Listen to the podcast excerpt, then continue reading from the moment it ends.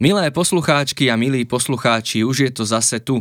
Opäť môžete IPčku aj nášmu podcastu pomôcť darovaním 2% z vašich daní. Ak by ste tak chceli učiniť, k čomu vás samozrejme nesmierne pozbudzujeme, všetky potrebné informácie nájdete cez odkaz v popise. Každé vaše euro zachraňuje životy. Ďakujeme.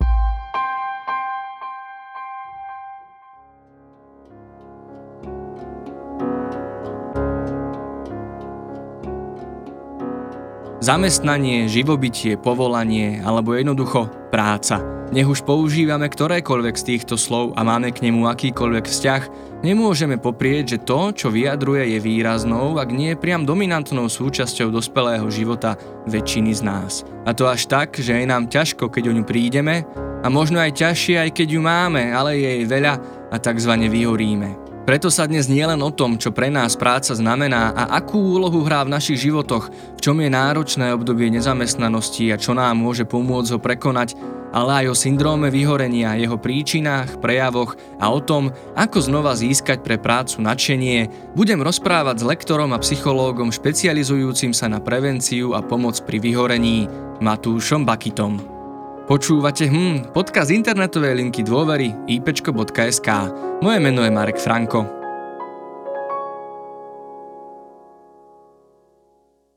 A mne je veľkou cťou, že pozvanie do nášho podcastu prijal psychológ Matúš Bakita. Dobrý deň, vítajte. Dobrý deň, prajem a ďakujem za pozvanie. Tak pán Bakita, možno keď nadviažem na ten úvod, z tých možností zamestnanie, živobytie, povolanie, práca, čo by ste si vybrali vy? No mne sa páči, že, lebo ja by som to rád skombinoval všetky tie pojmy dohromady. Ja si myslím, že to kľúčové, alebo také to možno najvýživnejšie je to povolanie, že to ako toho koreňa slova vychádza, že je to volanie za niečím, hej, že aby to nebola, že práca, žiaľ, mnoho ľudí má spojenú s nejakým utrpením, hej, mm-hmm. alebo je to iba živobytie, aby som mal z čoho akože zaplatiť účty, jedlo a podobne, ale ideálne, keď sa to všetko nejakým spôsobom spojí a je to práca, že to je nejaký výkon, ktorý musím podať a zároveň ma to baví a zároveň je to proste aj príjem, hej, že vďaka ktorému môžem financovať nejaké svoje záľuby, rodinu a podobne. Pozná psychológia, alebo máte vy nejakú definíciu toho, čo táto oblasť nášho života vlastne je. Je na to nejaký odbornejší pojem? No nenapadá mi teraz hlavy, tak určite sa dá nájsť množstvo nejakých definícií a poučiek, ale s čím sa ja osobne v mojej praxi stretávam, že veľa ľudí má tú prácu spojenú automaticky s nejakým utrpením. Hej? Uh-huh. A že mám pocit, že za tých posledných niekoľko rokov alebo 10 ročí pribúda profesí, ktoré sú skôr by som povedal, intelektuálne alebo duševné ako manuálne a stále je to ako keby taký duch, že sa ľudia niekedy majú tendenciu na to pozerať ako keby z vrchu. Hej, že čo ty vlastne robíš v tej práci, iba sedíš za počítačom alebo by sa rozprávať s ľuďmi a že pre veľa ľudí tá práca je naozaj spojená s nejakou drinou a utrpením a keď to možno akože premosti možno 100-200 rokov dozadu, hej, že robiť niekde v továrni a v bani, akože samozrejme tie profesie sú aj dnes, ale príbuda profesí, ktoré sú skôr také akože intelektuálne alebo nie, nie sú až tak manuálne náročné. Mm-hmm. Čiže naznačujete teda, že sú ľudia, ktorí považujú za tú pravú prácu len takú, kde naozaj dochádza k tej manuálnej činnosti a tými skôr mentálnymi alebo intelektuálnymi činnosťami možno až pohrdajú? To, to je jedna rovina a druhá je, že sa málo ľudia, dá sa povedať, že od detstva možno až tak zamýšľajú nad tým, že čím chcem byť. Hej, že tiež sa stretávam s tým, že sa mnohé tie profesie dedia z generácie na generáciu. Hej? Že môj detko bol elektrotechnik, mm-hmm. môj otec bol elektrotechnik a musím ja teraz byť elektrotechnik. Hej?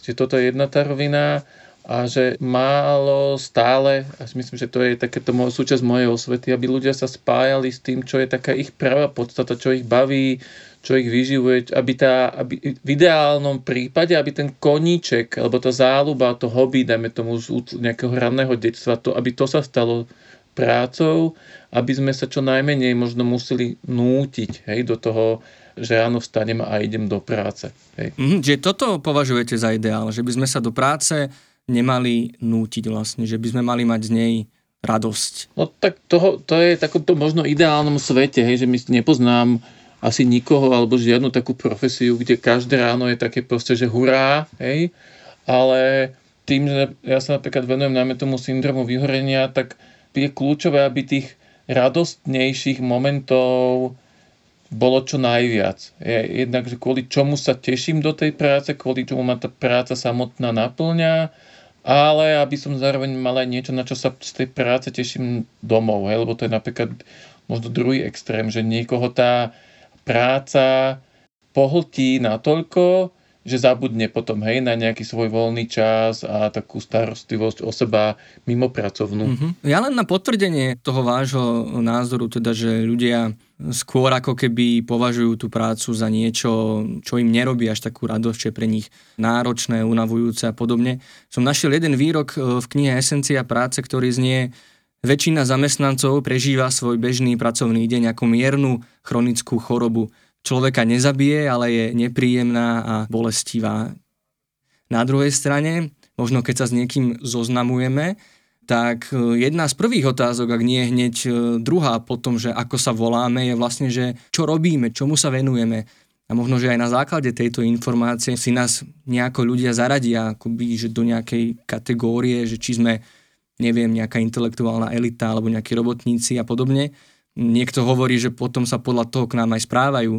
Čiže keď ste zase vraveli, že nad výberom tej práce až tak neuvažujeme, tak práve pre niekoho to je priamo až taká vec vlastnej identity, aby som našiel alebo robil to, čo mňa vystihuje. Ako je teda, kde sú tie hranice, alebo prečo tu dokážeme mať takýto extrémny rozpor medzi tým, že tá práca je niečo, čo naozaj je nevyhnutným zlom v našich životoch a potom až takou extrémnou súčasťou, že možno na základe nej samých seba hodnotíme alebo hodnotíme druhých. Ja tam vnímam viacero rovín. Hej. Jedna je taká veľmi individuálna, hej, že ja si pamätám jednu takú vážnu otázku, ktorú mne položil môj psychoterapeut, keď ja som sa dostával z môjho vlastného vyhorenia kedysi. A tá otázka bola, že kto si, keď nepracuješ? Čiže ja na jednej strane nemám žiadny problém s tým, že niekto sa identifikuje, ja dajme tomu, že ja som taxikár, ja som zubárka a podobne. To je všetko v poriadku. Toto som ja, toto ma definuje, toto ma baví, hej, že to je taká ako nejaká dôležitá moja časť mojej identity. A potom ale je možno druhý, akože odvrátená strana tejto mince je, že čo sa stane, keď človek tú prácu alebo túto nejakú časť identity stráti. Hej? Že mm-hmm. buď ho prestane baviť, nemusí to byť automaticky, že syndrom vyhorenia, ale si poviem, že OK, tak toto ma už nejakým spôsobom nenaplňa, skúsim niečo iné, alebo o tú prácu príde z nejakých vonkajších príčin, hej? že firma sa rozhodne prepúšťať alebo skrachuje a podobne. No a, a potom je tam tá rovina, ktorú ste spomínali, že veľa ľudí žiaľ tú prácu má spojenú s nejakým utrpením a že naozaj to tak ako asi je, hej, že ja poznám aj toho autora, to ste spomenuli, Thomas, Thomas Diner, a že to je jedna z vecí, ktorá mňa priviedla k štúdiu vlastne psychológie, že od detstva to som sa nad tým tak čudoval, že prečo niektorí ľudia vykonávajú práce, profesie a je na nich na prvý pohľad vidno, že ich tá práca nebaví. A pritom, akože nepoznám samozrejme ich osudy, ale že mám pocit, že, že je dôležité možno si klásť tú otázku, že kvôli čomu to robím.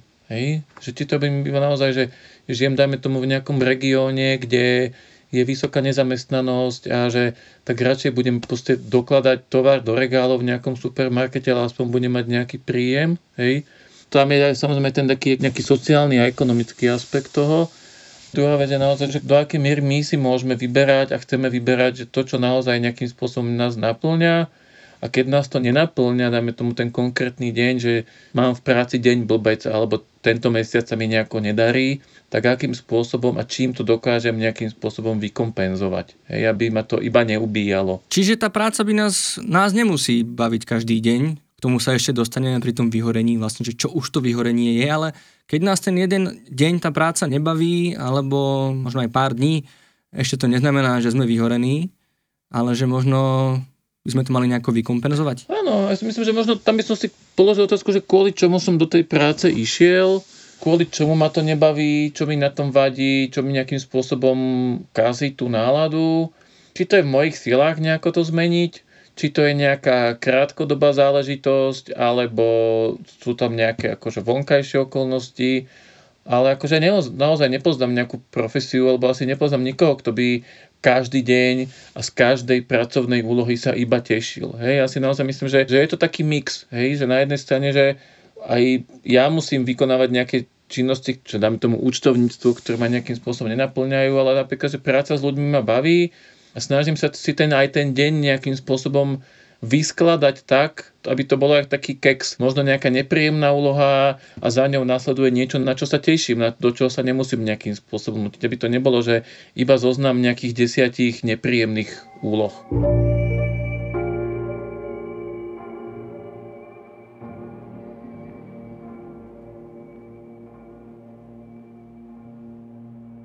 Pristavme sa teda ešte skôr, ako sa dostaneme k takým tým praktickým radám, ktoré ste už naznačili.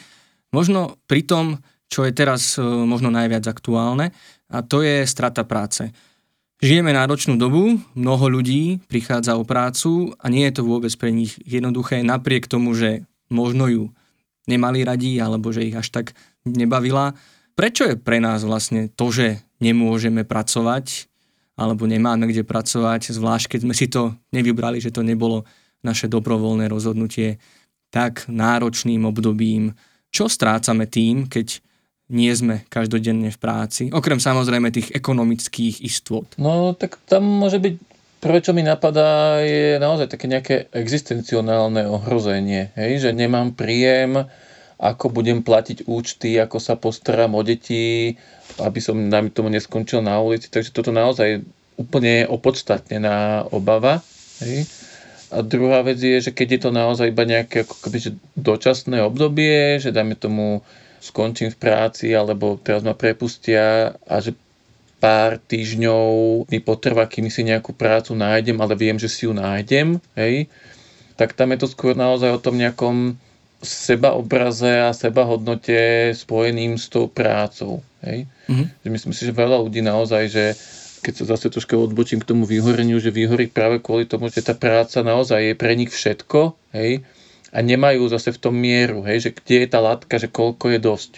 A keď toto, ako keby, že celá táto rovina nejakým spôsobom spadne, zmizne, že tam naozaj môžu nastupovať nejaké rôzno úzkostné stavy, depresívne stavy, keď naozaj, že, že čo, čo so sebou, hej, čo, čo mám robiť a tak ďalej. Uh-huh. A čo v takých chvíľach, vlastne keď tú prácu nemáme, možno teda hľadáme, ale sme neustále odmietaní. Čiže aj toto je možno taký ten podtón celej tej situácie, že cítime to odmietanie, ako keby ten nezáujem, možno nejaké výčitky, výhrady voči tomu, čo dokážeme, aké máme skúsenosti. Čiže taký negatívny postoj voči nám. Čiže čo možno vtedy, alebo aj vtedy, keď naozaj, že musíme zmeniť to zameranie, ktorému sme sa doteraz venovali. Myslím, že je to veľmi bežný jav u športovcov, ktorí musia skončiť s kariérou, ktorá bola dovtedy vlastne ich celým životom a zrazu naozaj musia začať od piky, robiť niečo úplne iné. Čo v takejto chvíli? Máte nejaké odporúčania, že ako prekonať to obdobie nezamestnanosti? No, ja to, tam tiež by som to možno rozdelil na, na viacero častí. Jedna je, že akože to naozaj že uznávam, a viem si predstaviť, že to môže byť naozaj veľmi ťažké, že keď človek je nezamestnaný a hľadá si prácu a je odmietaný, že to môže narušiť takú tú nejakú vlastnú sebahodnotu a zároveň poznám aj tú druhú stranu, že mám viacero ľudí, ktorí napríklad robia na HR oddeleniach a viem, že to nie je ani ľahké pre takýchto ľudí, hej, že mm-hmm. hľadajú človeka na danú pozíciu a na to, aby vybrali akože z ich pohľadu toho najlepšieho, tak možno musia odmietnúť 100 ľudí, ktorí akože sú fajn, ale akože hľadajú niekoho iného. A neznamená to, že, že tí ľudia, tí, keď to beriem pohľadu toho HR, že nejakým spôsobom pohrdajú, alebo že ten človek, ktorý prišiel na ten pohovor a nepríjmu ho, že má nejakú nižšiu hodnotu, len proste tak, keď hľadáte vodiča autobusu, tak musí mať nejaké požiadavky a in, iné požiadavky hľadáte, keď hľadáte nejakú akože, zdravotnú sestru a podobne. Čiže toto je jedna vec. To si myslím, že treba priznať, že to môže byť naozaj že ťažké, A ďalší aspekt je, ktorý sme asi spomínali aj pred chvíľkou, je, že tá naša hodnota, ktorá je často niekedy, ako keby tá naša identita stojí na tom jednom jedinom pilieri a to je tá práca. Hej?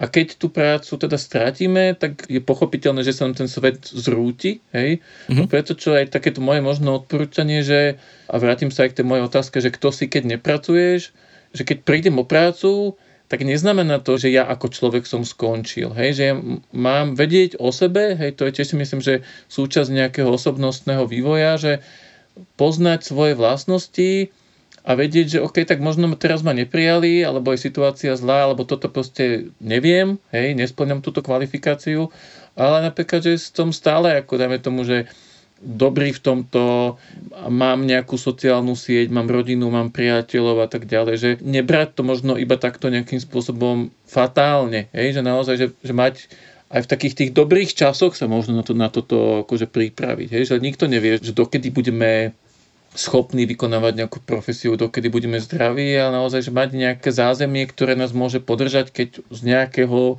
ľubovoľného dôvodu o tú prácu prídeme. Mm-hmm. Toto možno, nechcem to nejako zľahčovať, ale sú možno také veci, ako, ktoré nás udržia nad vodou, ale možno pre tú prácu treba aj ešte niečo viacej, aj nejakú takú motiváciu, zápal, nadšenie. Dá sa aj toto niekde nájsť, keď uh, možno už nám to chýba, alebo už sme takí demotivovaní pri tom hľadaní alebo skúšaní tých nových prác. Dá sa nejako nakopnúť? Závisí, že o toho, že okolko toho nadšenia sme prišli, hej, že tiež sa možno na to nadviažem, že ono je to v niečom naozaj taká ilúzia, že myslíte, že stále budeme akože nadšení. A jedno možné riešenie, čo ponúkam je naozaj, že mať dosť nejakých voľnočasových aktivít, mať napríklad nejakú záľubu, kde dokážem zregenerovať, hej, že ktorá ma baví. A keď cítim, že napriek tomu, že dáme tomu poviem, že mám vyvážený, ako sa hovorí, ten work-life balance, robím, dáme tomu maximálne tých 8 hodín v práci, mám naplňujúci voľný čas, uspokojivý súkromný život a napriek tomu to nadšenie v tej práci klesá, tak by som naozaj hľadal tú príčinu, že prečo sa mi to deje, že kde mi v úvodzovkách tečie do tých topánok a ak to viem zmeniť, tak to nejakým spôsobom skúsil zmeniť a keď nie, tak možno naozaj, že posunúť sa niekam inám. Ja tu vnímam naozaj také nešťastné dedičstvo komunizmu v tomto, že kedysi, alebo za komunizmu, keď ľudia menili prácu, hej, mm-hmm. tak to bolo podozrivé. Boli fluktuanti a akože mohlo to byť naozaj akože ohrozujúce nielen pre nich osobne, ale aj proste pre ich blízkych, lebo že to je fluktuant, to je podozrivý protištátny živel. A že stále mám pocit, že tu trošku je také to dedičstvo toho, ja mám napríklad výcvik navigácii pri hľadaní povolania a vlastne aj na základe tejto skúsenosti mám ja by som možno ľudí rozdelil do takých dvoch skupín. Hej? Že sú ľudia, ktorí od malička vedia, že čím chcú byť, Mám napríklad kamarátku, ktorá v škôlke vedela, že chce byť zubárka, hej, a teraz má pomaly 40 rokov a baví ju to a vidíte na nej, že proste ona v tom bude žiť. A potom je tá druhá skupina ľudí, ktorí možno nemajú to takto proste úplne jasné a že možno nejakú časť života vyštudujú to, potom sa venujú niečomu inému a za mňa je to v poriadku, hej. Len veľakrát sa stretám s tým, že ľudia majú strach, možno akože, čo na to povedia moji rodičia, keď odídem z tej práce, však tá práca vyzerá super, hej. Mm-hmm. A tak radšej, ako sa hovorí, držia hubu a krok a trpia, lebo čo keď by som to zmenil. A to tiež sa podľa mňa nedá do nekonečná, respektíve tým pádom narastá množstvo toho utrpenia a tej nechuti k tej práci, keď len neodídem len kvôli tomu, lebo čo na to povedia susedia alebo rodičia. Mm-hmm. No je istý druh povolaní, ktoré sa očakáva, že keď už nás trebárs vezmú na tú školu, narážam možno na právo, medicínu, tak už pri tom vydržíme celý život a vlastne tí, ktorí možno už hneď po škole vlastne zmenia to zameranie, tak často majú výčitky, teda, že ako keby zlyhali, hej, že... Ale ja už som sa stretol v mojom okolí aj s takým povzdychom, že už je tu aj tlak na to, aby tí ľudia, zvlášť akoby ľudia do 30 rokov, aby čo najviac ako keby menili tú prácu. Že keď už sú niekde viacej ako 5 rokov, tak už je to také, že, že ako keby rezignovali na nejaký taký osobnostný vývoj, že už nechcú skúšať nič nové a že sa akoby aj očakáva, aby tých zamestnaní bolo v tom životopise viacej. Máte aj s týmto skúsenosť? To asi závisí aj od, od, od, akože viem, o čom hovoríte, ale to naozaj o tom nejakom osobnostnom nastavení a že čo v tom živote chcem, alebo čo v tom životopise chcem mať. Hej, že ja mám tiež kamaráta v mojom veku a ja mám pocit, že jeho životopis je na niekoľko strán, že on toľko rôznych profesí vyskúšal a je to, pre mňa to je OK. A zároveň poznám ľudí, ktorí sú proste, poznám pani, ktorá celý život pracovný svoj strávila v jednom výskumnom ústave a tá je s tým takisto OK. Hej, čiže to je naozaj veľmi taká individuálna vec, že kvôli čomu to vlastne robím, hej, že či to robím kvôli nejakým trendom, hej, že teraz je cool mať akože čo najviac zamestnaní, ale alebo to robím proste kvôli tomu, že ma tá práca baví. Hej? Že ja ne, nemám na to nejakú jasnú odpoveď. Že skôr pre mňa, čo aj mňa motivuje a kvôli čomu ja robím tú prácu, je, aby naozaj ľudia viac robili to, čo ich viac v živote baví a menej trpeli. Hej, mm-hmm. keď tak veľmi zjednodušene poviem. A spomenuli ste ešte pojem work-life balance. Čiže nejaká rovnováha medzi prácou a tým osobným životom. Vola kedy, možno keď zajdem úplne do histórie, tak mní si to mali rozdelené na 8 hodín modlenia, 8 hodín práce a 8 hodín spánku.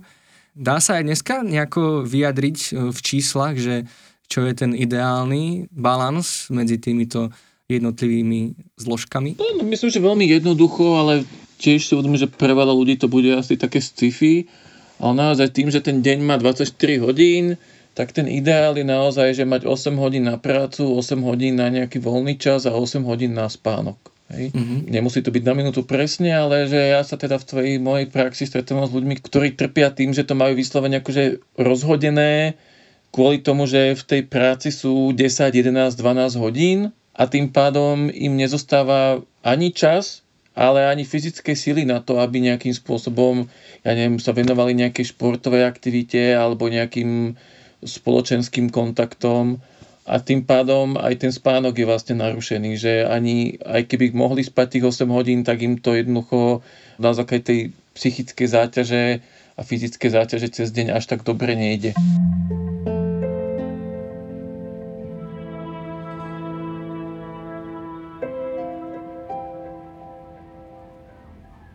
Tak poďme teda k tomu. Už sme mnohé naznačili z vašej praxe, ale povedzme si možno tak definične, že čo je to vyhorenie? Vyhorenie je následok dlhodobého stresu a prejavuje sa asi tak najtypickejšie stratou nadšenia alebo toho zápalu, preto sa aj hovorí vlastne vyhorenie, že človek stráti ten pôvodný zápal a nadšenie pre tú prácu.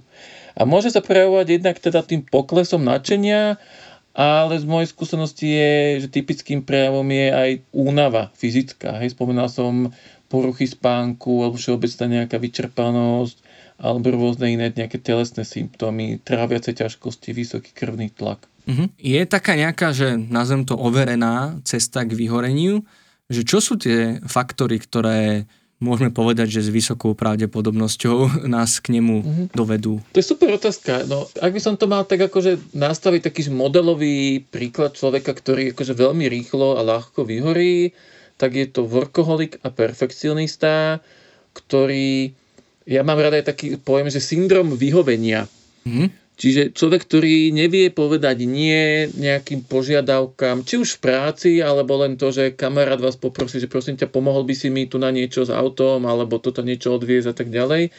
Čiže nevie alebo nejakým spôsobom nedokáže si nastaviť sám svoje hranice. Mm-hmm. A to vyhorenie práve častokrát nastáva aj tým prekračovaním hraníc, a tam k tomu môžu viesť také nejaké vonkajšie faktory, hej, že pracujem vo firme, kde je normálne, že sa robia nadčasy a že sa vybavujú maily po večeroch a cez víkendy.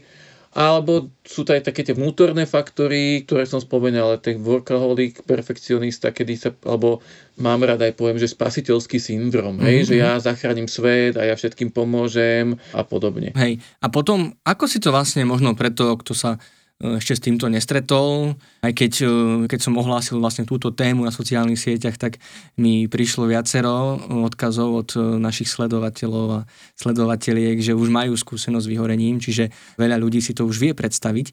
Ale možno pre tých, ktorí si to predstaviť nevedia, hovoríme o nejakom náhlom kolapse, že vlastne ťaháme, ťaháme, ťaháme a zrazu nás to stopne, alebo možno o nejakom postupnom pribúdaní tých symptómov a musí to skončiť vlastne nejakým kolapsom, alebo to vieme ťahať úspešne aj niekoľko rokov v nejakom takom tom vyhorenom stave. Uh-huh. To sú všetko super otázky. Veľmi často sa s týmto stretávam aj s tým, čo vy popisujete. Ja čo zvyknem o tom vyhorení hovoriť, že je to proces. A je to proces, ktorý trvá väčšinou niekoľko mesiacov, ešte častejšie niekoľko rokov. Čiže nie je to tak, že mám, nemám, alebo že do toho človek akože vhupne v priebehu akože niekoľkých dní.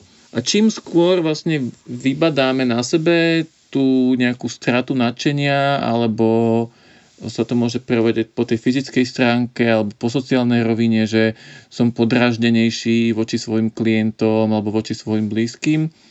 Tak čím skôr vybadáme tieto nejaké prvé signály, tak aj tá náprava môže byť jednoduchšia. A keď som spomínal ten proces, tak ten proces tiež nemusí ísť vždy jednosmerne, hej, že od toho nadšenia k tomu úplnému vyhoreniu, ale dá sa na tejto osi vlastne pohybovať aj smerom späť. Uh-huh. Ešte možno tak ako teoreticky sú rôzne ako teórie alebo koncepty o tom. Ja rád používam takéto členenie toho procesu na 5 fáz. Prvá fáza je načenie, druhá fáza je stagnácia alebo rovnováha, tretia fáza je frustrácia, predposledná fáza je apatia a až tá posledná je to úplné vyhorenie.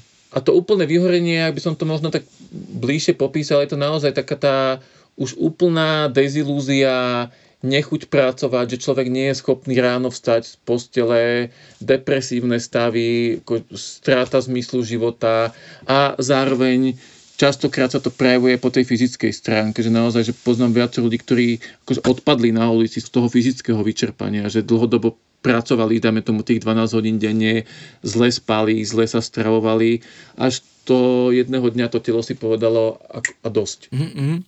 A ak sa nemýlim, tak burnout syndrom, teda syndrom vyhorenia, nemá ešte vlastnú diagnózu, čiže sa nepovažuje za ochorenie, ale vieme možno povedať sebe alebo druhým, že už to máš, alebo kedy je možno len, je to len nejaká únava alebo nejaké krátkodobé vyčerpanie možno z nejakého náročného projektu, ktorý mal uzávierku, takže e, pár dní sme to natiahli a môžeme už vyzerať byť naozaj, že vyplutý, ako sa vraví. Mm-hmm. Alebo môže byť aj to vyhorenie, že krátkodobé v nejakým spôsobom. Ak to vie človek takto jednoznačne ohraničiť a vie povedať, že tak teraz mám uzavierku, tak som unavený kvôli tomu, ale viem, že do konca marca, ja neviem, čo toto dokončím a potom mám čas a bude voľnejší režim, viem sa zregenerovať a dokáže sa zregenerovať, tak to si myslím, že ne, nespadá ako pod tú definíciu.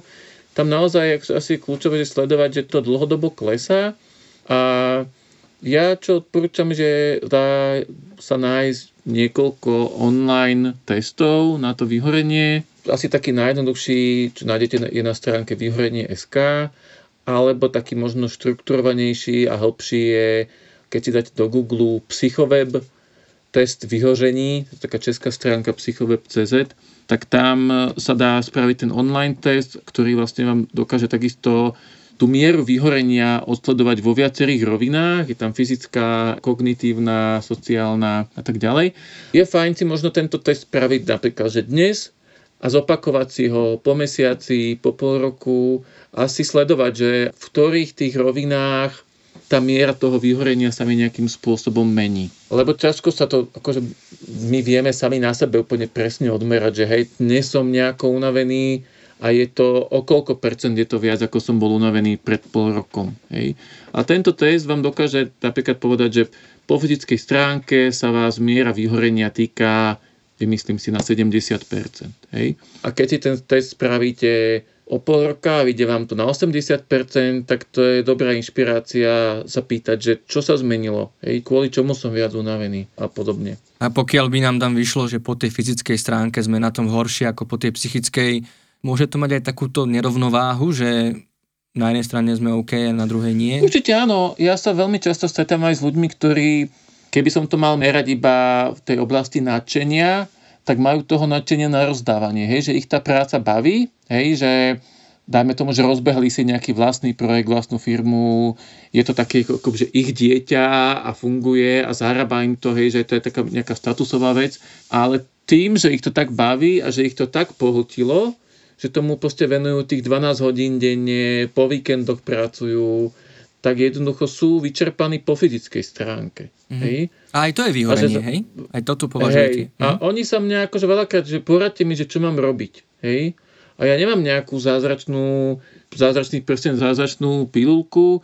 Keby som mal, to mal prirovnať k nejakému inému obrazu, tak to je ako keby ste chceli ísť autom na výlet a poviete si, že, že nenatankujem, lebo sa ponáhlam. Hej? Lebo už chcem byť niekde na dovolenke pri mori tak proste idem, idem, idem. Tak to auto samozrejme, že v jednom momente pokiaľ nenatankujete a je prázdna nádrž, tak vám proste vypne. A plus tam je ten aspekt toho veku, hej, že inak energie máme, keď máme 20 rokov a inak energie máme, keď máme 40. Mm-hmm. Hej, čiže tiež to ten človek toľko možno už nevládze a že tam možno taká tá ilúzia o tom, že chcel by som vládať toľko, ako keď som mal 20. A lenže málo kto tak ako naozaj vydrží mať to isté množstvo energie ako za mladí. Ale s týmto vekom to je výborná poznámka, pretože dá sa možno určiť, že v akej vekovej kategórii sa to vyhorenie najčastejšie vyskytuje? Moja skúsenosť je tak medzi 30 a 40 alebo tak možno bližšie k tej 40 ale zažil som vlastne, mal som klientky, klientov, ktorí vnímali tú mieru vyhorenia už počas štúdia na vysokej škole. Hej, to, čo ste, sme sa bavili pred chvíľou, že jednoducho na tej vysokej škole zistili, že fúha, že toto nie je to, čo by som chcel týmto stráviť zvyšok života, hej, alebo možno mal som inú predstavu už len o tejto škole. A narastá ten pocit, že musím sa do toho nútiť a nechce sa mi písať tú prácu a nechce sa mi učiť na tie skúšky. Samozrejme, že asi žiadna škola nie je taká, že sa človek teší iba na to, ale keď už pochybuje už o tom základnom zmysle hej, toho, kvôli čomu to študuje, tak je to iné, keď študujem, že chcem byť psychológ, tak preto proste sa naučíme na, na túto skúšku, ktorá ma proste až tak nebaví. Lebo viem, mm-hmm. že mám vyšší cieľ, až zatnem zuby a teraz sa budem týždeň učiť. A aj to iné, ako keď si viem, že bože, na čo to celé vlastne robím a aj tak ma to nebaví. Je aj toto vlastne príznakom vyhorenia, že, že strácame takú tú víziu do budúcna, že a možno aj tie sny, predstavy ciele, že toto je to, možno nie len čo chceme robiť, ale čo proste nad tým nás baví rozmýšľať. Môže to byť naozaj ťažko to takto povedať iba na základe nejakého výruku, ale môže to byť taká jedna z tých indícií, ktorá môže byť signálom toho vyhorenia. A tiež, čo by som ešte rád spomenul, že na čo sa občas ľudia zvyknú pýtať, že napríklad aký je rozdiel medzi vyhorením a depresiou. Mm-hmm. Pretože to sa mi tiež párkrát stalo, že mal som klientov, klientky, ktoré, ako vy ste teraz povedali, že nemali žiadnu ako keby že víziu a že mali depresívne stavy, ktoré trvali niekoľko mesiacov, niekoho až rok. Hej? A nevedeli to nejakým spôsobom zarámcovať, že kvôli čomu to je. Čiže ak niekto naozaj má dlhodobo nejaké depresívne stavy a nevie si proste povedať, že je to iba kvôli škole, alebo že možno nejaké psychologické sedenia, psychologické nejaké odporúčania nefungujú, tak tiež si myslím, že nie je žiadna hamba alebo žiadne tabu proste vyhľadať psychiatra, psychiatričku a minimálne sa dať nejakým spôsobom zdiagnostikovať v tomto. Mm-hmm. Hej? Že naozaj, že pokiaľ tá bezútešnosť, že nevidím to svetlo na konci tunela a neviem ani, že prečo, hej, tak to môže byť tiež ako keby jeden z do, dobrých dôvodov, že prečo to naozaj začať nejak akože odborne riešiť.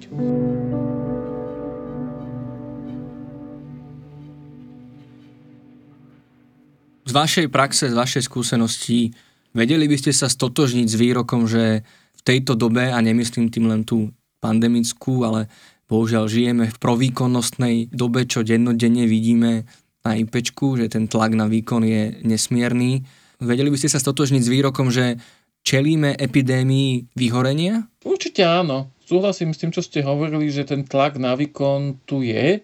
Ako tento bol v podstate akože asi odjak živa, hej, ale že do istej miery k nemu prispievajú aj sociálne siete, hej, že je to proste byť cool, byť úspešný a neviem, mať nejaké luxusné auto, luxusnú dovolenku a podobne. Druhá otázka je, akú cenu za to potom platíme. A keď sa bavíme čisto o tom vyhorení, tak ďalší faktor, ktorý vlastne prispieva k tej rozšírenosti toho javu vyhorenia je, že pribúda profesí, kde my nevidíme na tej dennej báze výsledok svojej práce.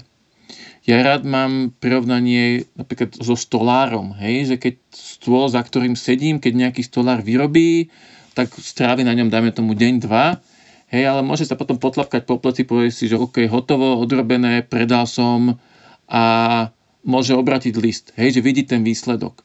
Ale aj tou digitalizáciou spoločnosti, naozaj, že pribúda profesí alebo ľudí, ktorí pracujú na projektoch, ktoré trvajú mesiace, niektoré až roky a chýba taká tá hmatateľnosť toho výsledku. Mm-hmm. Alebo častokrát to vyhorenie sa prvom rade týka tzv. pomáhajúcich profesí, ako sú je učiteľstvo, medicína a podobne. Čiže tam tiež keď to beriem z toho učiteľského pohľadu, že nevidíte hneď ten výsledok, hej, že častokrát je to také, že tá, môžu mať tie učiteľky opravnené pocit, že tá energia ide možno niekde do prázdna, pokiaľ nemajú oni nastavenú tú mieru, že koľko je vlastne dosť. Hej? Mm-hmm.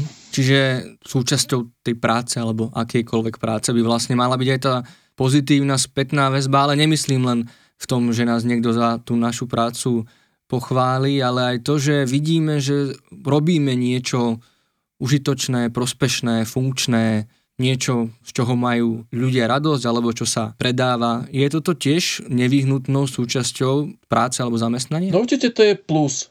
Hej, že ja si myslím, že naozaj, že keď človek, spomenul som, že sú rôzne testy na to vyhorenie, poznám aj iný test, ktorý napríklad skúma mieru osobného uspokojenia v tej práci. A toto je presne to. Hej? že koľko alebo do akej miery, keď idete večer z práce alebo na konci, dajme tomu, pracovného týždňa, do akej miery sa viem sám seba nejakým spôsobom potlapkať po pleci, alebo mám ten pocit, že OK, tak som spokojný, toto sa mi podarilo, alebo ešte ideálne, že ma pochváli niekto iný, že vidím radosť v očiach tých detí, ktoré učím, alebo spokojného zákazníka, alebo šéf, že ma pochváli, to sa ti podarilo, hej tak to je tiež faktor, ktorý môže predchádzať tomu vyhoreniu. Že sme ocenení, že vidíme nejaký výsledok, alebo že má tá naša práca nejaký praktický význam. A zároveň, že to tiež nemusí byť akože úplne každý deň, ale taký ten základ by tam mohol byť, hej, že robím túto prácu preto. Hej? A vedete to sám pred sebou nejakým spôsobom zdôvodniť. A tiež že na takú vlastne seba záchovu je tiež podľa mňa dobré, že máte nejakú záľubu, ktorá je buď akože ideálne taká, že manuálna, hej, že sú ľudia, ktorí, ja neviem, že robia niečo z hliny, alebo vyšívajú, alebo čokoľvek, že kde okamžite vidíte ten výsledok. Že ja niekto vyrába z dreva, alebo narúbe drevo a tak ďalej. Že práve to vyhorenie sa týka profesí, ktoré sú naozaj také skôr, že intelektuálne, alebo také v tej sociálnej oblasti. A menej sa to týka takých tých fyzicky pracujúcejších ľudí, ale tam tiež asi dôležité, že naozaj by to tých ľudí aj tá fyzická práca do nejakej miery naplňala. A možno, že v čom je vlastne tá intelektuálna práca taká náročná? Keď to teda niekomu stále nie je také zrozumiteľné, že prečo tí, čo rozmýšľajú, sú takí unavení, až vyčerpaní, až vyhorení. V čom spočíva tá záťaž vlastne na tú mysel, že môže viesť až takýmto stavom. Tam je asi základný problém, je, že keď tých úloh, nad ktorými musím rozmýšľať, je viac, ako je moja kapacita, alebo keď je tam nejaká veľká zodpovednosť za nejaké rozhodnutie, ktoré musím učiniť. Naozaj, že tá intelektuálna rovina môže byť veľmi fajn, keď robíte nejakú kreatívnu prácu a vás baví, ale môže sa to naozaj meniť na peklo, keď vás to prestáva baviť a tlačia vás deadliny a nejak tá múza sa nedostavuje.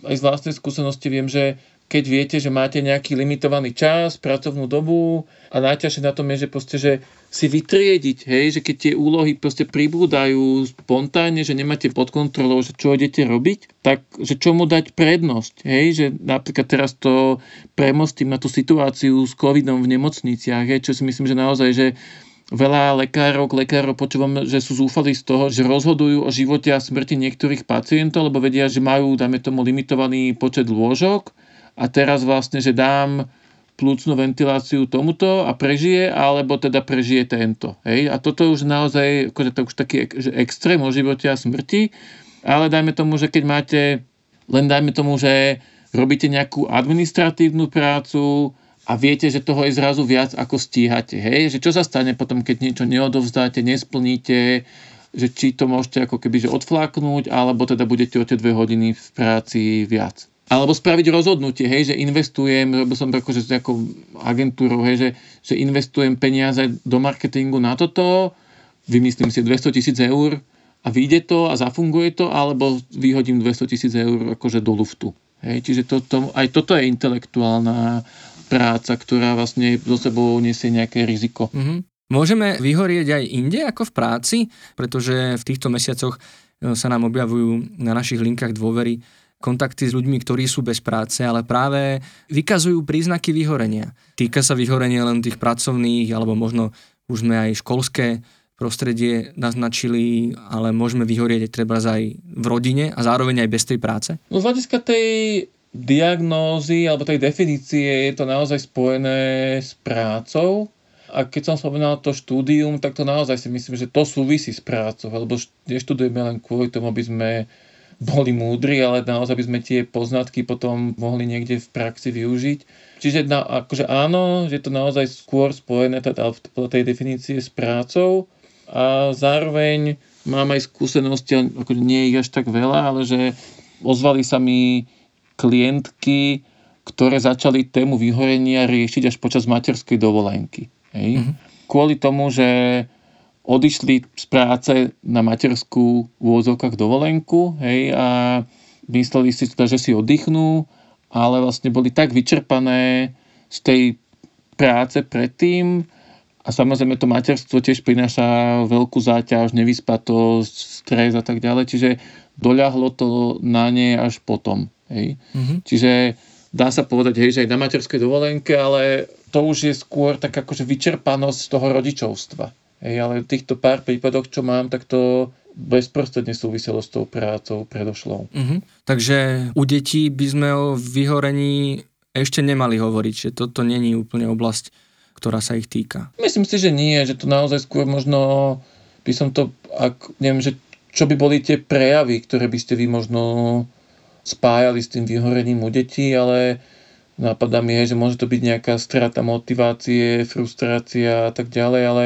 to už sú naozaj také skôr samostatné, akože iné kategórie. Takže ten syndrom vyhorenia sám o sebe je spojený práve s tou prácou.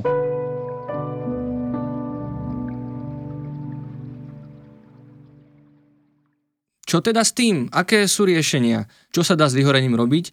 Ja sa možno rovno spýtam, že či je riešením odchod z práce, zmena zamestnania, ako jeden, možno extrém, radikálny, alebo možno druhý, že či je riešením dovolenka. Že by sme si vzali naozaj takú poriadnu dvojtýždňovú dovolenku a potom opäť sa pustili do toho istého kolotoča, z ktorého sme odišli. To je veľmi individuálne, že keď je človek naozaj až v tej fáze toho úplného vyhorenia, vtedy zväčša naozaj pomôže až odchod tej práce, častokrát ešte možno samotnej profesie mm-hmm. a nejaké dlhodobejšie voľno a pomoc odborníkov, teda psychológa, psychoterapeuta, možno niekedy psychiatra. A niekedy naozaj, že stačí trošku, akože možno týždeň, dva dovolenky, že človek sa nejakým spôsobom zregeneruje, ale neexistuje nejaký univerzálny recept.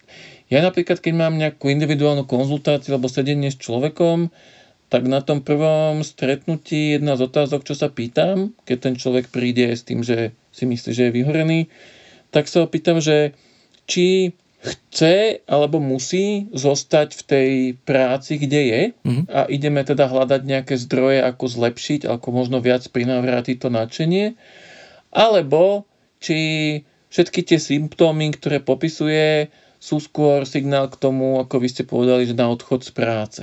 Hej? A nemusia to byť iba dve tieto možno, to sú také skôr krajné riešenia. Hej? Že medzi nimi je množstvo iných ciest, je, že to sú skôr také krajné póly, tiež je tam dôležitý ten aspekt toho času. Poviem napríklad príklad tej prvej možnosti. Človek povie, že no ja už akože cítim, že som vyhorený, ale mám dve malé deti, hypotéku na krku, už som pomerne starý a všade kam pôjdem, tak už to by som si pohoršil, hej, kariérne aj finančne. Čiže ideme skôr hľadať tie zdroje, ako by mohol vlastne získať to nadšenie.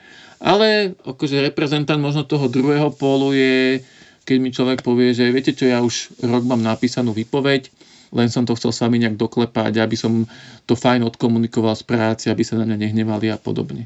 Ale sú ľudia, ktorí naozaj, že niekedy stačí spraviť pár možno nejakých kozmetických zmien, hej, že napríklad mm-hmm. zaradiť si do nejakého plánu dňa, že dnes o 5. si pôjdem zabehať alebo budem tráviť menej času na sociálnych sieťach a tak ďalej a tak ďalej, budem sa lepšie stravovať.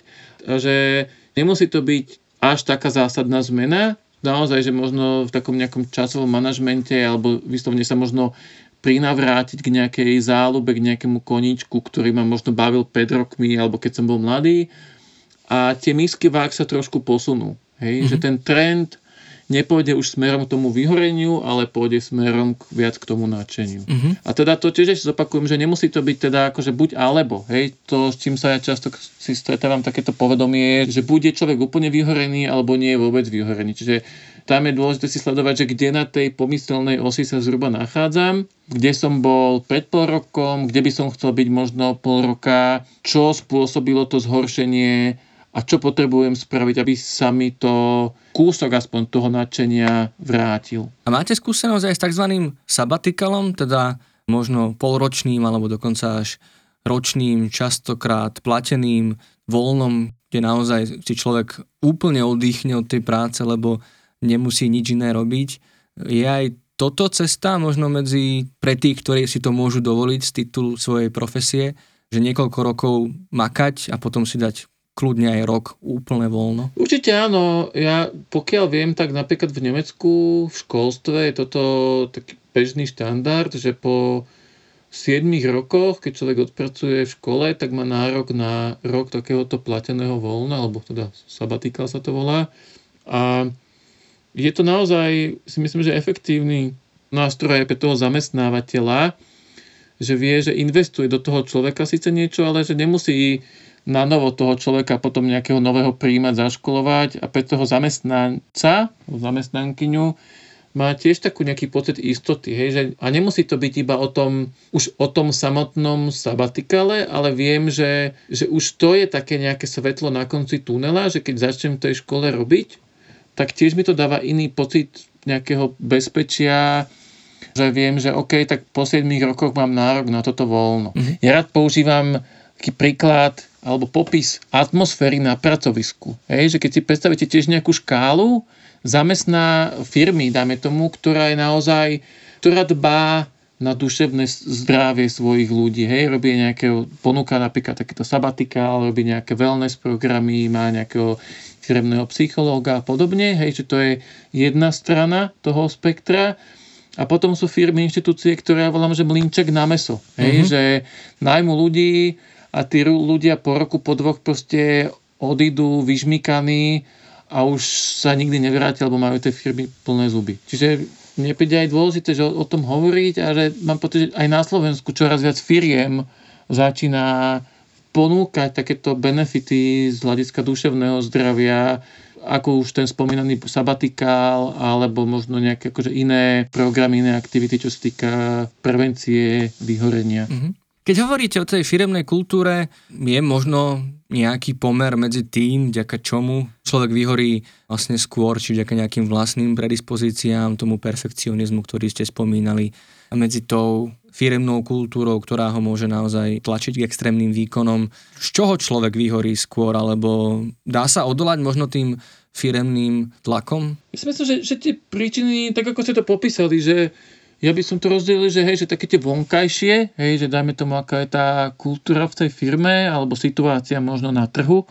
A druhý faktor je, že také to vnútorné, aké mám ja nastavenie a potom tretia skupina tých faktorov, že je aj aj. Hej, to je napríklad, že dajme tomu, pracujem ako lekár a mám viac pacientov, ako si želám. Hej, že mám, začnem ráno ordinovať, a viem, že mám kapacitu vyšetriť 15 ľudí za ten deň a čaká ich tam 20, ešte som ani nezačal, hej.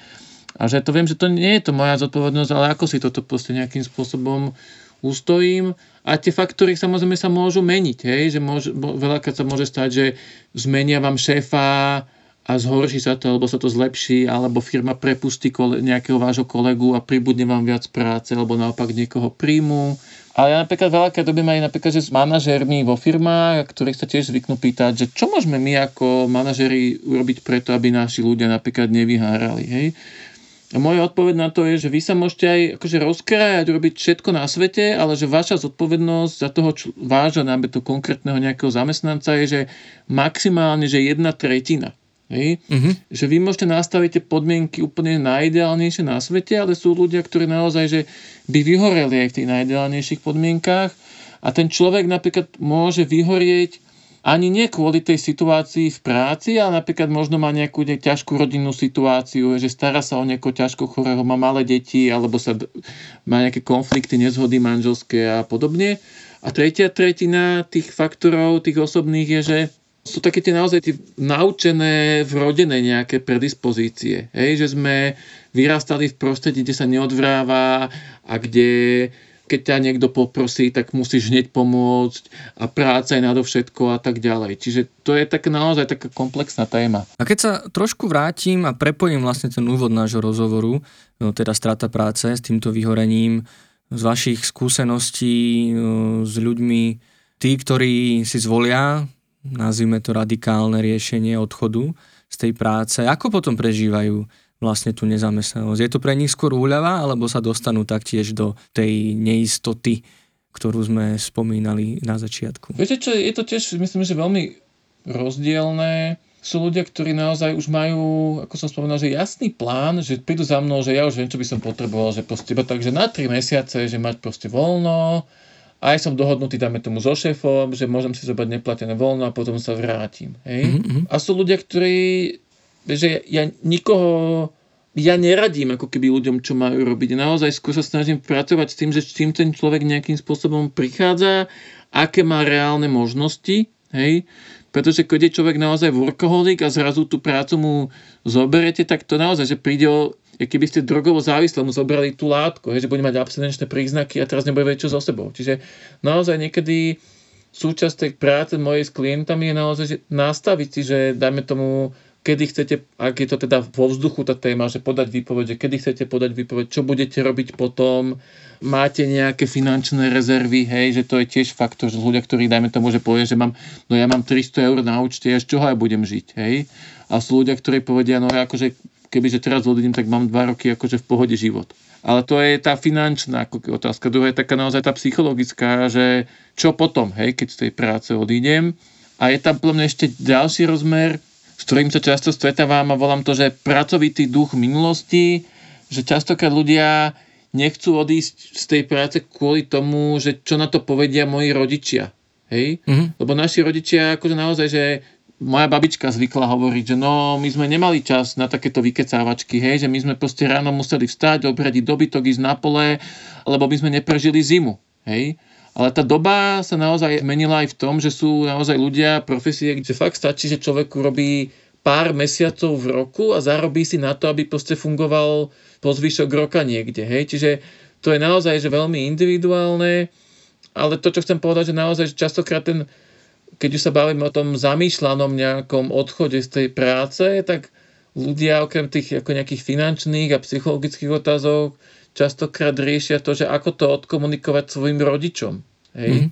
ktorí možno nie úplne majú pochopenie pre to, že niekto je vyhorený, hej? že keď sa bavíme o téme tabu ohľadom duševného zdravia ako takého.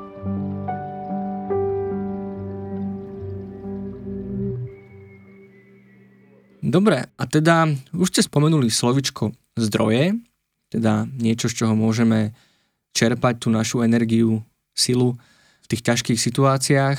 Zároveň ste hovorili o takých že kozmetických úpravách, ktoré môžeme zmeniť. Mm-hmm. Čo sú možno také praktické, možno preventívne rady, ktoré by sme mohli už tu a teraz začať realizovať, aby sme sa vyhli vyhoreniu už v akejkoľvek fáze, alebo ak už sme rozbehnutí týmto smerom, tak ako to vlastne zvrátili, aby sme sa nedopracovali možno k tým najhorším situáciám typu, že možno až k návšteve psychiatra alebo nejakej hospitalizácii. Čiže čo je účinná prevencia na takej tej dennej svojpomocnej báze? Prvé, čo mi napadá, je, že naozaj sledovať signály svojho tela, že postarať sa o to svoje telo, to znamená dostatok spánku, dostatok pohybu, zdravá životospráva. Ďalšia taká nápoveda alebo pomôcka, čo odporúčam je spraviť si, ak nie každý deň, tak aspoň raz za týždeň takú inventúru zložiek svojej osobnosti. Sú tak, ja ich definujem ako štyri, je to fyzická, sociálna, intelektuálna a spirituálna. A iba si spraviť takú kontrolu, že ktorú z týchto zložiek by som potreboval nejakým spôsobom vyživiť. Hej? Čo potrebujem po fyzickej stránke. Hej? Že môže to byť prechádzka, môže to byť tam horcovaniu, môže to byť iba to len, že budem ležať, že si dobre pospím. Hej? Ďalšia tá zložka je sociálna. Hej? Že čo by mi pomohlo? Hej? Že s niekým sa stretnúť, niekomu zavolať, alebo naopak keď už nechcem nikoho vidieť, že proste mať dostatok času sám so sebou, hej, že byť niekde chvíľu sám, ísť sa sám prejsť, Ďalšia rovina je tá intelektuálna, to si myslím, že tá spolu s tou sociálnou, keď sú preťažené, tak to je presne to, čo vedie k tomu vyhoreniu, že sme príliš veľa s ľuďmi, príliš veľa rozmýšľame, čiže spýtať sa, čo by mi teraz pomohlo po tej intelektuálnej, po tej rozumovej stránke, hej, že nemusím nič špeciálne študovať, môže to byť, že si pozriem nejakú sprostú komédiu alebo si prečítam nejakú fajn knižku, ktorá ma nejakým spôsobom inšpiruje. No a tá štvrtá zložka osobnosti je spirituálna, to je tiež každého nejaká osobná vec. Niekto je veriaci, niekto medituje, niekto cvičí jogu, pre niekoho je spirituálny zážitok, kde sa proste prejde jarnou prírodou. Čiže toto je taká akože jedna pomocka a ďalší taký môj tip je ja to volám, že misky váh, kde keď si predstavíte, že máte také tie staré medicínske váhy a na jednej strane si proste spísať to, čo mi berie to nadšenie, hej, keď sa bavíme o tom vyhorení. Hej, čo sú tie faktory, kvôli ktorým to vyhorenie nastáva a tam tiež si môžem pomôcť tými zložkami osobnosti, fyzická, sociálna, intelektuálna, spirituálna. A na druhej strane tých misiek váh je, čo sú tie zdroje, čo ma pred tým vyhorením môže chrániť. A tiež zase môžem si pomôcť tými zložkami osobnosti a takisto aj oblastiami, v ktorých sa pohybujem. Čiže to môže byť práca, rodina, priatelia, moje osobné nejaké záľuby. A je fajn si podľa mňa spísať aj to, čo mi ako keby tú energiu berie, aby som vedel, že kde strácam ten oheň, aby som to nejakým spôsobom vedel diagnostikovať a riešiť a zároveň vlastne mať aj tie indície, že čo mi pomôže. Hej? A toto môže byť obzvlášť nápomocné v takých tých náročných situáciách, keď som proste unavený fyzicky alebo psychicky a už ani neviem si spomenúť, že čo mňa vlastne baví v tom živote, ale keď ten zoznam bude mať niekde pred sebou, tak si poviem, že aha, však vlastne aj to, že si dám horúcu váňu ma vie nakopnúť, alebo že pôjdem na bicykel, alebo zavolám tomuto kamošovi, že s ním vždy sranda, hej, že nemusí to dosiahnuť rovinu toho sabatikalu, hej, alebo nejaké veľké dovolenky. Moje také krédo je, že dopriať si ten dovolenkový pocit aspoň pol hodinu každý deň láhnuť si niekde na gauč, zobrať si knižku alebo proste ísť sa prejsť, hej, že väčšina tej dovolenky je to iba o tej kulise nejaké, hej, samozrejme, že je fajn byť niekde proste možno pri mori alebo na horách, ale že aj tak sme vždycky iba sami so sebou. Môže to vyhorenie alebo toho vyhárajúceho človeka rozpoznať aj jeho okolie a môže preto niečo spraviť? Áno, toto otázku sa tiež často stretávam. Je to taký bežný jav a tam je po mňa asi dôležité si položiť otázku, že akom vzťahu k tomu človeku som. Hej, že či je to môj partner, partnerka, nejaký príbuzný, či to je môj podriadený šéf, šéfka a tak ďalej. Čiže toto je asi taký kľúč a druhé možno taká pomôcka môže byť, že je naozaj empatia. Hej? Že ak ja vidím na niekom, že vyhára, tak keby som sa na chvíľku možno vcítil do toho človeka, hej? Čo by možno potreboval počuť. A že možno naozaj tak akože skúsiť vcítiť sa do neho a si povedať, že aha, tak možno iba taký nejaký náznak podpory, záujmu, hej. A tiež nemusíme čakať, že keď tomu človeku niečo takéto naznačíme, že sa hneď ako keby že osvieti ho a začne to riešiť, ale možno my mu niečo povieme, o týždeň mu to povie niekto iný a že sa to tak akože doskladá a začne to ten človek riešiť, ale v konečnom dôsledku je to ako keby že jeho alebo jej zodpovednosť. Mm-hmm. K tej zodpovednosti asi patrí aj návšteva odborníka. Je to pri vyhorení nevyhnutné, alebo sa dokážeme možno aj z tých ťažších stavov dostať aj sami, možno nejakými tými krokmi, ktoré ste teraz pomenovali? Tak to tiež závisí od toho, že aké tie zdroje a možnosti a nejaké možno vedomosti, povedomie ten človek vie, hej, že sú ľudia naozaj, ktorí na to prídu sami. Hej, že si poviem, že tak, táto práca ma ubíja, pôjdem robiť niečo iné a dá sa dokopy a naozaj sú ľudia, ktorí mňa bežne vyhľadajú ľudia s tým, že si povedia, že vy ste si tým prešli a že poradte mi, hej, nejaké mechanizmy, ktoré možno by im samým nejakým spôsobom nenapadli. A nemusí to byť ako keby, že buď alebo, hej, že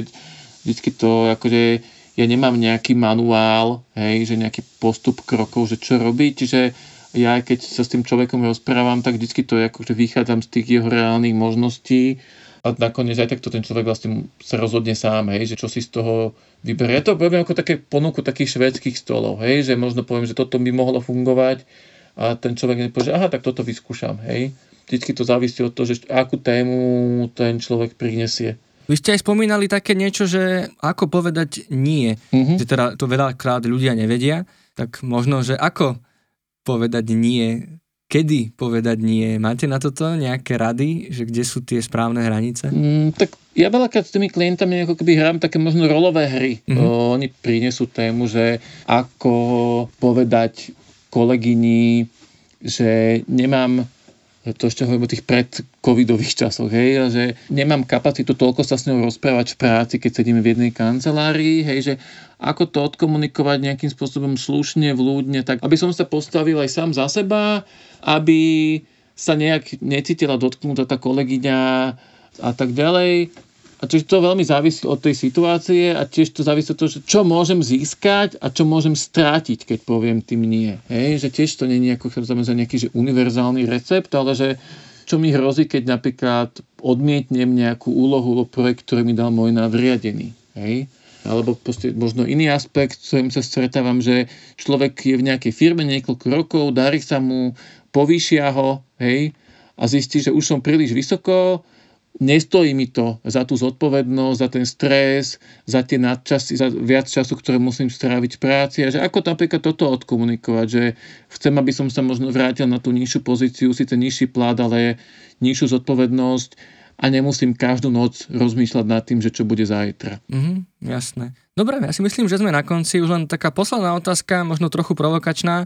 Dá sa byť v práci šťastný, alebo mali by sme byť v práci šťastný? Dá sa to spájať šťastie s týmto pracovným prostredím? No bolo by to ideálne, hej? A že to by som tiež možno odporúčal ľuďom, že ak je to v ich silách, že naozaj si hľadať prácu, ktorá, o ktorej možno ste snívali od detstva, alebo ktorá sa spája s nejakými vašimi záľubami. Ideálne, keď tá práca naozaj je vašim koničkom a nerobiť tú prácu iba kvôli tomu, že to je nejaké želanie mojich rodičov alebo proste iba kvôli peniazom alebo nejakému statusu. Hej, aj to môže byť do istej miery akože šťastie, ale, ale naozaj, že aby tá práca bola naozaj tým poslaním a povolaním a koničkom a radosťou a tým šťastím naozaj. Pán Bakita, ja vám veľmi pekne ďakujem za váš čas, za tieto nesmierne užitočné informácie a prajem vám v tejto dobe hlavne veľa zdravia a myslím, že je na mieste povedať, že aj pracovných úspechov. Dá sa to tak? No, určite, ja som rád, mňa práca baví, čiže tiež ma tešia moje pracovné úspechy a netešia neúspechy. Ďakujem ešte raz veľmi pekne. Ďakujem ja, pekne majte sa. A ja mám pre vás na záver len informáciu, že odkazy na spomenuté testy, ako aj kontakt na Matúša Bakitu a príbeh jeho vyhorenia nájdete v popise tohto dielu. A rovnako tam nájdete aj odkazy na naše linky dôvery ipečko.sk, dobrá linka, krízová linka pomoci, na ktoré sa tiež môžete s témami vyhorenia, vyčerpania, straty motivácie či životnej neistoty kedykoľvek obrátiť. Pomáhajúci podcast HM pre vás obsahovo a technicky pripravuje dokumentarista Marek Franko s odborným dohľadom psychológov Mareka Madra a Lenky Nemcovej a špeciálnej pedagogičky Zuzany Juránekovej. Nájsť a počúvať ho môžete pomocou podcastových aplikácií či na webe alebo YouTube kanály IPčka. A ešte raz pripomínam, že budeme nesmierne radi za vašu podporu prostredníctvom 2% z vašich daní alebo príspevkami cez portály Patreon a Darujme. Vopred ďakujeme za každú pomoc a nezostávajte sami.